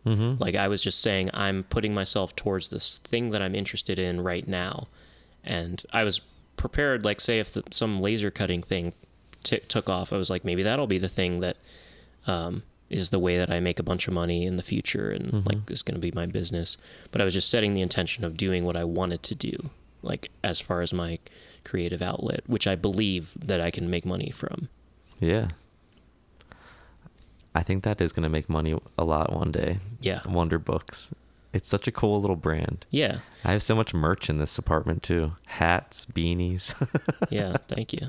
It's cool. Yeah, you make awesome stuff. And all my friends always want it. Like Alex always wants a notebook. Now my mom wants one. Yeah. She was like, I'll use it for my investments club. Yeah, nice. Yeah, it's always just been a struggle of like pursuing it on the side. Like, because then when I do have a job, I have limited time and just like, sometimes I just don't feel like working on the stuff when I should. What'd you ever do with all those magic wands? I still just have the material. I never really made a ton of them. I only have like 2 of them on my desk. Yeah. And then I have all the raw material somewhere. Got it. I have the bag of sticks, driftwood sticks. Because if you need more raw material, we should get it at this convention. Yeah. When we go, we're going to the... We will be at the Howard County Crystal Con. It sounds like we have a booth. We do not have a booth there. Yeah, we'll be standing. We'll be visiting. Maybe one day in the future, we'll have a booth at one of these trade shows. Yeah. It's a gem and mineral convention. Mm-hmm. I'm going to be wearing a red rose on my lapel so that you can find me. And you'll be wearing a blue rose. Yeah, it's on Saturday, June 3rd at the Howard County Convention Center. Or something. Fairgrounds. Yeah. Howard County Fairgrounds. In West Friendship. West Friendship, yeah. And you were saying it's dirt, rock bottom prices. They have really, really reasonable prices for crystals and stones and different things. Maybe we shouldn't tell people. Maybe it's the best kept secret. It's the best kept secret. Yeah. It's getting more and more popular over the years. Yeah. But yeah, this is where all the crystal shops that people go to in Hamden or, you know, not to diss any of those. I love all those shops and I love going to them. They go to these mineral shows and they buy they're a little bit more reasonably priced. Yeah. Do you want to talk about those artists or do you want to, it's an hour and 30 right now. Oh, it is? Yeah. It's up to you. Okay. So real quick, real daffodil. We're just going to, it's a lot. That word means a lot now to me. Yeah. I think it's a good way to close out the episode. Mm-hmm. What, the art thing? The art thing, yeah. Cool. Because we found out from our past lives that we worked together in the past. Yeah. So it's kind of all adding up. I don't get why. Is it not adding up to you? Yeah, I don't really get it. I thought it was a nice like bookend where in the beginning we found out from Ivan that we've worked together in the past as scientists and who knows what else. And then even in this reality, we were kind of on similar work paths with like the graphic design. Yeah. Now working together again. Yeah. Like I think we're reliving all those past lives that Ivan saw too. Yeah. Yeah. It's interesting to think like what we're doing this life, if it has to do with the things that we were doing in other lives, or maybe it's like a distinct thing in this one and it just mirrors. Or are we just repeating the same life kind of over and over again? Yeah. Wow. So let's see. I was going to talk about Walter Russell. Okay. I'll briefly mention, let's see. So I had mentioned Ingo Swann, who is an interesting artist who was a remote viewer. He would be somebody to look up. Oh, he had a painting in the Visionary Art Museum called The Cosmic Egg.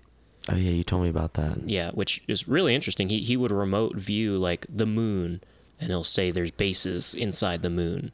It wasn't blocked off for him. Yeah, because I've heard from a lot of people who astral project that they cannot get to the moon, that there's some blockages or something. Yeah, yeah. He did say that he did remote view the moon, I believe. What the sketch? Because there's a book he wrote called Our Mysterious Moon, or maybe it's just an interview that I heard on YouTube. Oh my gosh. Yeah. And he has a painting at the Visionary Art Museum? Yeah. In Baltimore? Yeah, yeah. Oh my God, I want to go see it. Yeah. So yeah, Cosmic Egg, which I think has something to do with like how the shape of the earth exists or something like that. Oh no. This looks like something straight out of Power Rangers. Yeah. Oh my God. So what's the egg? We're all inside the egg? Yeah, I don't really know. I did hear that. Yeah. Oh, sorry, continue. It. No, yeah, I think us. I just figured everything out again. I saw this TikTok. You know how oh God, I'm probably going to say this wrong. Like, there's some image of the universe, and like it, if you look at the way it's drawn or looks, it looks exactly like a small cell or atom inside of us or something. Do you know what I'm talking about? Yeah, like things are kind of fractal. Like it looks like the same thing as above, so below kind of thing. Yeah, yeah, yeah. And someone had a crazy theory that like the reason why the whole universe looks like a cell that would be inside a living thing is because maybe the whole universe is inside of a, it's like a a little organism getting ready to be birthed out of a freaking egg. Yeah. Like all of us are just like inside of a little, I don't know, fucking egg. Yeah. Because who's to say the microorganisms aren't like conscious like we are or something like that? Exactly. So is that what this painting's trying to say? Maybe. Because it looks like the whole universe and galaxies are all inside this egg. Yeah. Who laid a fucking egg? Yeah. And when's it going to open? Yeah, I know the one lady that I mentioned, I think she has a Tree of Life channel or something like that on YouTube. Some crazy ass lady that just goes on about shit. She says she's psychic, so... She says some crazy ass shit about the Archon and all that, and she has a certain way of speaking. Sounds like she's your mom's friend. Oh, that's awesome. We don't say anything crazy here. Yeah. No, this is an open crazy zone. But she talked about remote viewing the cosmic egg, seeing what this reality looked like, and she said it looked like a cosmic egg. What? But what the hell is a cosmic egg? I mean, I know what it is after seeing this painting. Yeah, but I don't know. If someone said a cosmic egg, I would not know what to think that looks like. I think she was maybe saying, I don't know, something about how the Earth is flat, like it's like a crater. Now that I can get on board with. I know she was talking about the shape of the Earth is like a crater. We're all living on a convex crater, but I think she remote viewed outside of what this is, and it was like a cosmic egg. So just for the listeners, like how would you describe a cosmic egg? I don't really have time to get into just it. Just like an egg floating in outer space. Yeah, maybe she was saying that it was like an egg floating in the void or something like that. But I didn't want to get too deep into Cosmic Egg. I just wanted to show you that one piece. We can get into it later. Okay. I'll watch her videos and report back to you. Okay. But I did think it was interesting that it came up there. You know, she mentioned it, and then this painting called Cosmic Egg. I want to see that. But, so he was a remote viewer. That was pretty cool.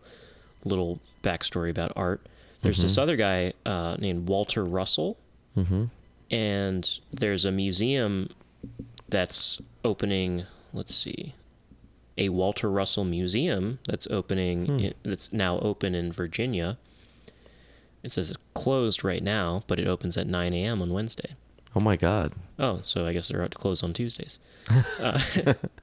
So yeah, the Russell Museum in Waynesboro, Virginia. I believe they had some sort of operation there at the local university. I think that Walter Russell and his wife, Lau Russell, worked together, but I think he had a program, or there was some sort of program at the local university for like spirituality or something like that. But, so he was an artist in the late 1800s, and yeah, it would be cool to visit that museum because it has... I was going to say, how far away is that? Of a drive is it, I wonder? Let me see. And don't tell me he painted some Easter egg, too. No, I don't know. Probably something like that. It says in... Wait a second. Wait, Waynesboro, Virginia. Is that what I said? Waynesboro, Virginia? I knew it was Virginia, but I forget the town. Waynesboro... So it says it's 3 hours and 23 minutes. Okay. But yeah, his work is really interesting. I was reading his Wikipedia page, but like I showed you some of his stuff. You see, it's very diagrammic and like very scientific. It looks like sacred geometry type stuff. Yeah. Yeah. And like waveforms and stuff, spiral like patterns, like vortexes and stuff, with literal, like he's doing the science and explaining how things work. So take it however you want. Like you can decide for yourself whether he was a crackpot or whether it's legitimate. But I know that he was originally trained as an artist, and he was very knowledgeable about color. Like he contributed to creating color matching systems, kind of like ways of understanding color, which there were other people working on it at the same time, but I think he might have contributed to that. Like, and there was some company that was active in Baltimore, actually, when I was looking this stuff up, that was like a color company. Yeah. Looking into that stuff. But so he was originally just trained as an artist. I don't think he has a scientific training, I believe, but somehow he was like exposed to some kind of knowledge. Yeah, he had a revelatory experience, is what I read on Wikipedia, and I haven't read the story of that, of what actually happened. Do you think he could have been remote viewing? Yeah, maybe. Or getting knowledge from some kind of... Yeah. Yeah, dang. But somehow he went down this route, and I really haven't looked into him that much. I just wanted to briefly bring him up and show you some of his work. Yeah. But yeah, he's an artist who, for some reason, dabbled in this area of like understanding science, and so he would do diagrams of stuff like the noble gases and show how they lined up to like it's like a waveform, how it gets really small, but then it goes really big, like into different octaves, basically. And it's like a really big waveform. And he would show how it's like violet, orange, yellow, like there's a color sequence, like the different vibrations correspond to different colors. And then he would show how that corresponds to the gases, and he had some sort of like overarching theory that connected all these different things, how like kind of showing how the vibration and wavelengths and stuff worked its way into all these different systems. And you can look at his art and see the different things that he was talking about, like I said, the gases and colors and octaves. And I don't know if he got into soul kind of stuff, but that seems to be the implication too. He had a spiritual side of it too. Yeah. But it's kind of like Tesla was breaking down the universe.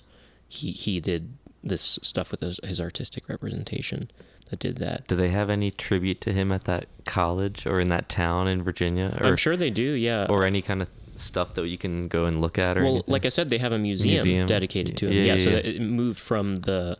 Is it at the college? Yeah, I think there used to be an organization at the college, and then maybe that organization is now centered at the museum or something like that, and it's not a program at the college anymore. But they had their own mansion there where they ran their programs and stuff. The college is like, we're not teaching this crackpot shit anymore here, but we can have a museum about it. Yeah, but it was like started by some people. They got funding for it and stuff. There's that this actor who's like David Duchovny? No, let's see. I'm just, whatever comes to my mind, I'm like, that could have been a thought from Jordan, so I'll just say it. Yeah. I don't know if it's going to come up. He's like a famous, here we go, Terrence Howard, you know him? Oh. Mm-hmm. So he's really into Walter Russell. And he's actually an artist. Yeah, Terrence Howard. Oh my God. And he's super into this woo-woo stuff. Weird. And vibration and all that stuff. Terrence Howard and the Walter Russell Museum. Oh my gosh. But people were accusing him of being kind of crazy, going off on some crazy shit. Oh no. But who knows, you know, if he's that crazy or if people just don't get him. We might run into him at the museum. Yeah. I'm serious. I would go to that museum on a day trip. Yeah, we should go. But so that's one artist, Walter Russell, and then I wanted to talk about this artist, Paul Laffoley, that my friend Justin, with a Y, he used to be in the DC music scene. Justin, let me see, just so I can give him credit. Yeah, Good Old Bus on Instagram. Justin W. Can't remember his real last name, but he always goes by Justin with a Y. He recommended Paul Laffoley to me when he saw me post some Walter Russell stuff. So that's the reason I found Paul Laffoley. He was another artist. His father was really into spirituality, and like he had theories about what gravity was like. I can't remember exactly what the theory was, but he studied Buddhism and all different kind of religions and stuff, and had very strong beliefs. So that's where he kind of inherited some of his beliefs about the universe and stuff. But you can look at some of his stuff. Ooh. So he kind of, I would definitely say, might have been influenced by Walter Russell. Yeah, there's a lot of like the geometry and like different patterns and shapes and things. Yeah. So his will be like diagrams saying like the one and the all and like your soul going to the all and stuff like that, but it will be a very scientific diagram of how he believes things are happening. But some of them are tongue in cheek too. Like he had a parody of like the Schrodinger's cat experiment where it was like, but it was a made up thing. It was like a take on that, like a different version of that. You can look up his cat experiment thing. Oh God. Does he have a museum? Yeah, I don't know. He started a thing in Boston. He came from Boston and he had a visionary artist cell, is what he called it. I believe that's what he called it, which was the place that he worked. And I think maybe other artists worked there.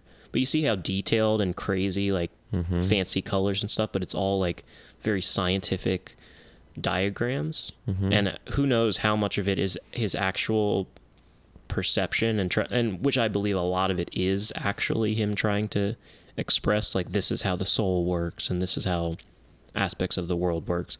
But like I said, obviously some of it's I believe it might be comedic or something, so it's not like necessarily 100% all real facts that he's trying to convey. But I think he kind of takes up that torch of art meets spirituality meets complex sciences and stuff.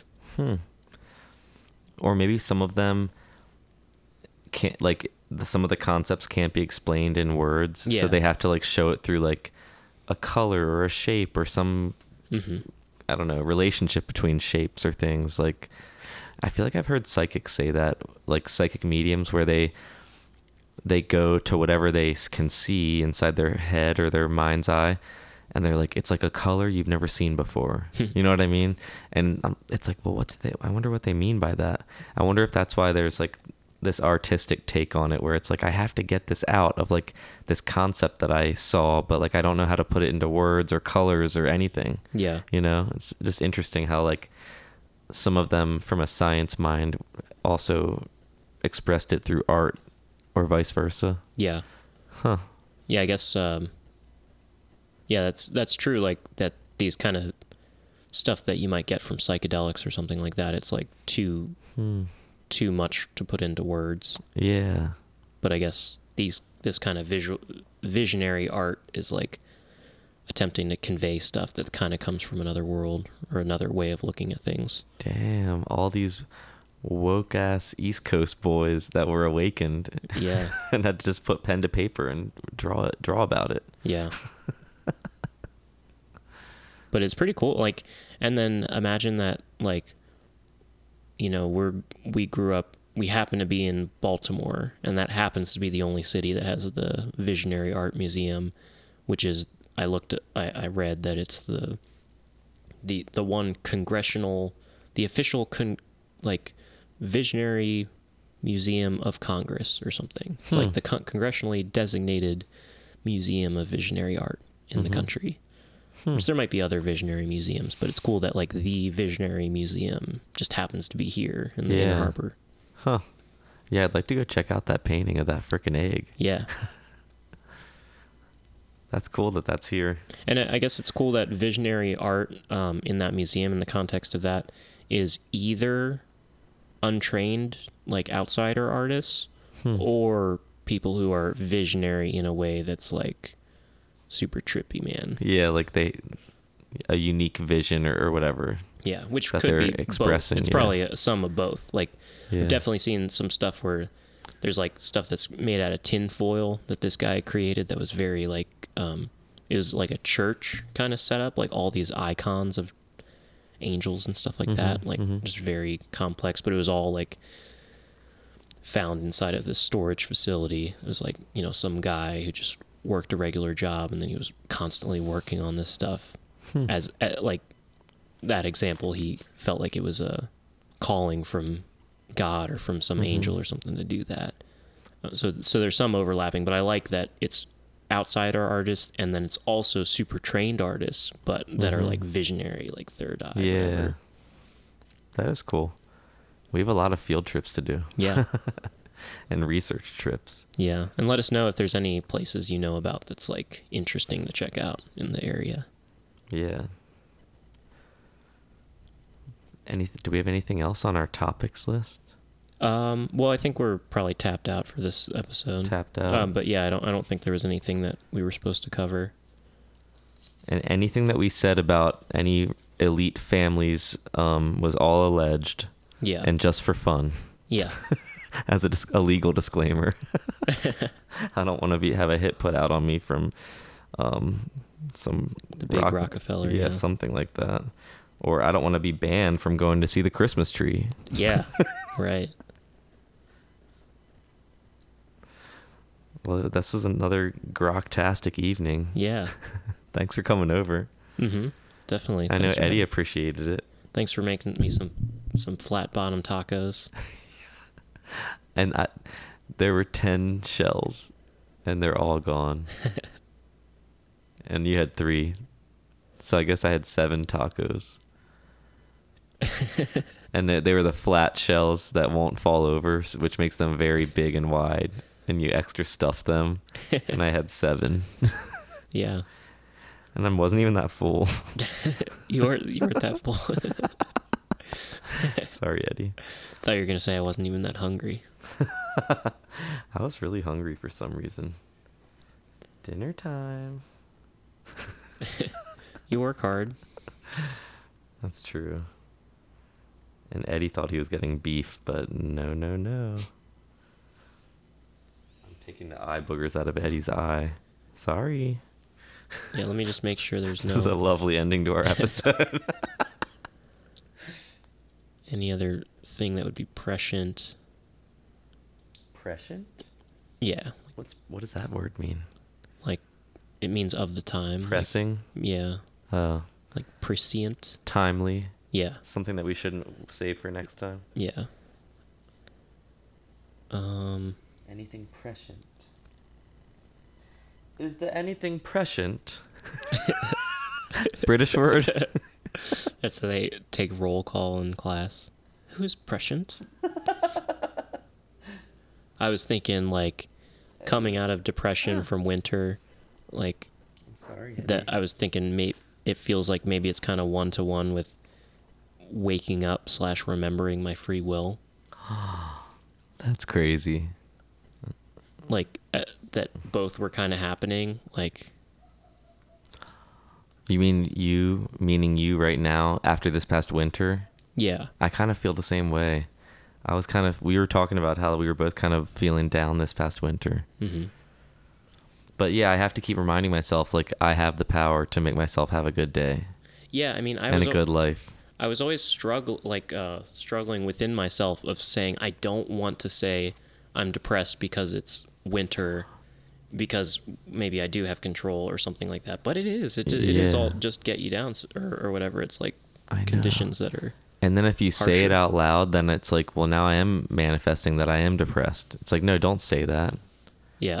But I was just realizing, also getting in a better mood, you kind of just realize, like, your free will. So maybe it's always like a give and take, like remembering and forgetting kind of thing. Mm-hmm. Or maybe you can kind of take some of the remembering, if you can, into the times of the year that you would think you would get depressed. But I know the sunlight and stuff affects people. Yeah. But I was just realizing, as I feel better, I also kind of maybe can wake up to what I have free will of. Mm-hmm. You know what I was thinking about the other day? Mm-hmm. How, like, and I jotted it down, so I hope you didn't already see it in the Google Doc, but, like, you know how growing up, like, it just really wasn't cool to be, like, into God? Mm-hmm. Like, we talked about it on, like, an early episode. Like, man, like, growing up, like, everybody was atheist. Yeah. It wasn't very cool to be like, no, I'm really, like, a really Jesus freak. Yeah. It's like Bill Nye was like, there is no God.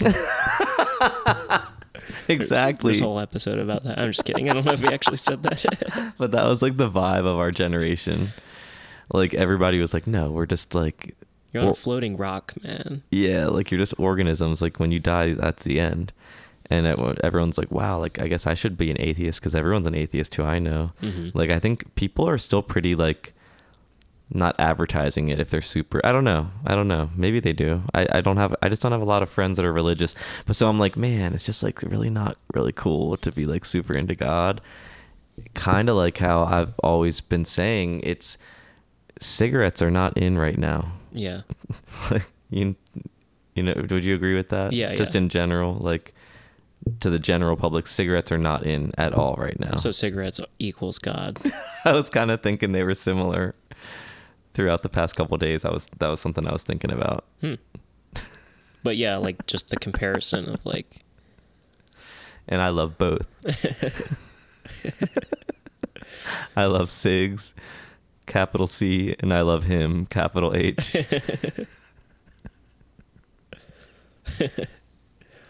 That needs to be a bumper sticker.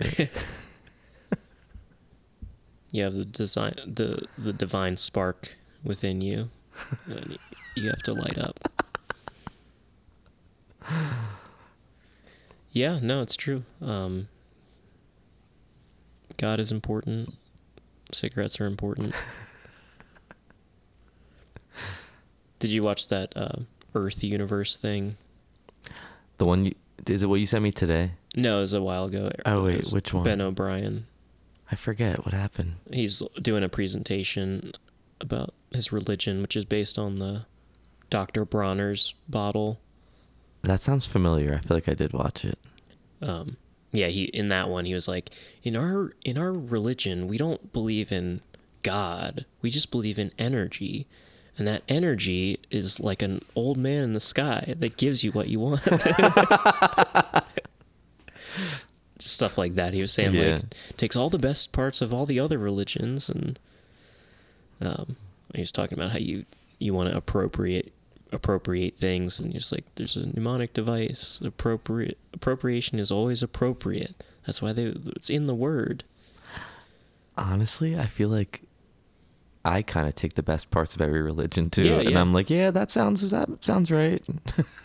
And then there was that other video I sent you where that lady was like, there is no hell. There is no such thing as hell. Hell is something that was invented to scare people and keep them in fear. No, you know, and you can make a lot of mistakes. You can pretty much do anything and God will forgive you. Yeah. And I was like, I like whatever she's talking about. Mm-hmm.